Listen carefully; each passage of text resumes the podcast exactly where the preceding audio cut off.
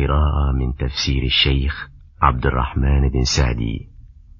تيسير الكريم الرحمن في تفسير كلام المنان.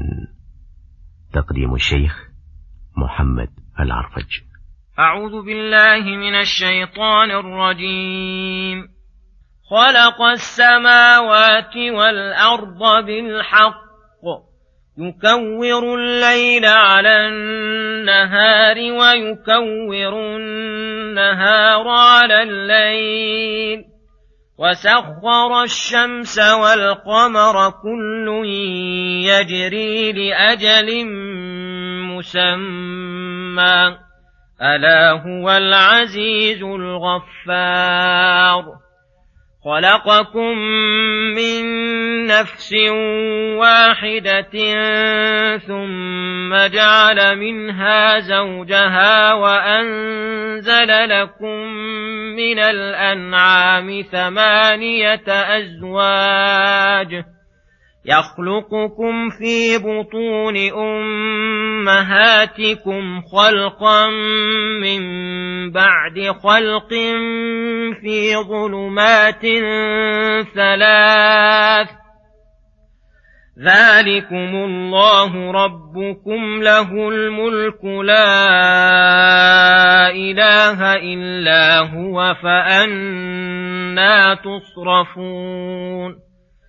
إن تكفروا فإن الله غني عنكم ولا يرضى لعباده الكفر وإن تشكروا يرضه لكم ولا تزر وازرة وزر أخرى ثم إلى ربكم مرجعكم فينبئكم بما كنتم تعملون إنه عليم بذات الصدور وإذا مس الإنسان ضر دعا ربه منيبا إليه ثم إذا خوله نعمة منه نسي ما كان يدعو إليه من قبل وجعل لله أندادا ليضل عن سبيله. قل تمتع بكفرك قليلا إنك من أصحاب النار. أمن هو قانت آناء الليل ساجدا وقائما يحذر الآخرة ويرجو رحمة ربه قل هل يستوي الذين يعلمون والذين لا يعلمون إنما يتذكر أولو الألباب. بسم الله الرحمن الرحيم. السلام عليكم ورحمة الله وبركاته. يقول الله سبحانه خلق السماوات والأرض بالحق يكور الليل على النهار ويكور النهار على الليل. وسخر الشمس والقمر كل يجري لأجل مسمى.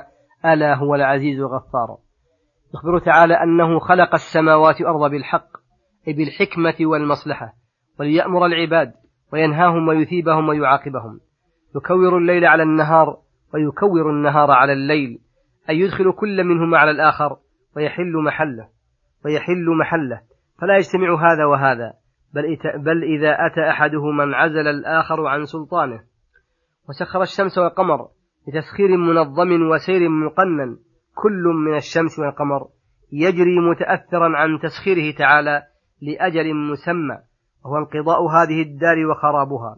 فيخرب الله آلاتها وشمسها وقمرها وينشئ الخلق نشأة جديدة ليستقروا في دار القرار الجنة أو النار.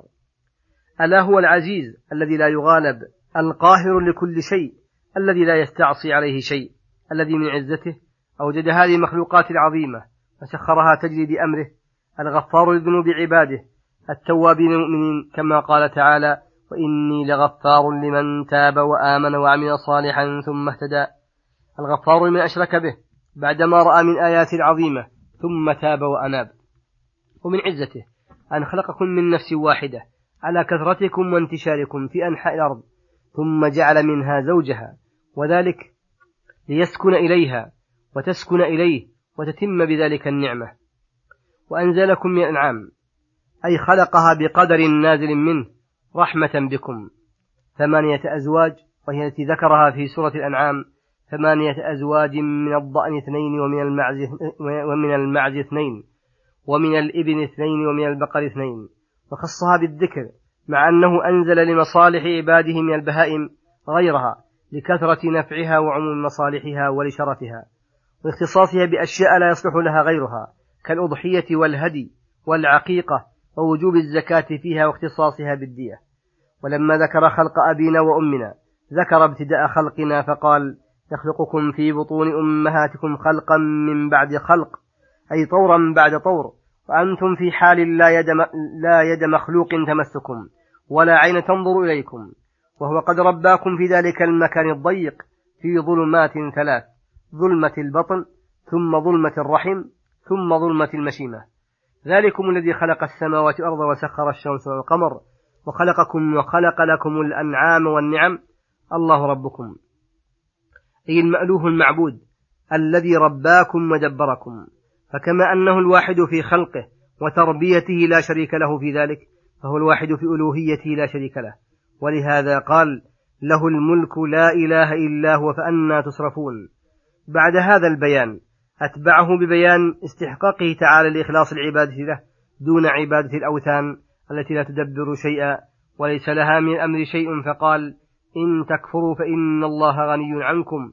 لا يضره كفركم كما لا ينتفع بطاعتكم ولكن أمره ونهيه لكم محض فضله وإحسانه عليكم.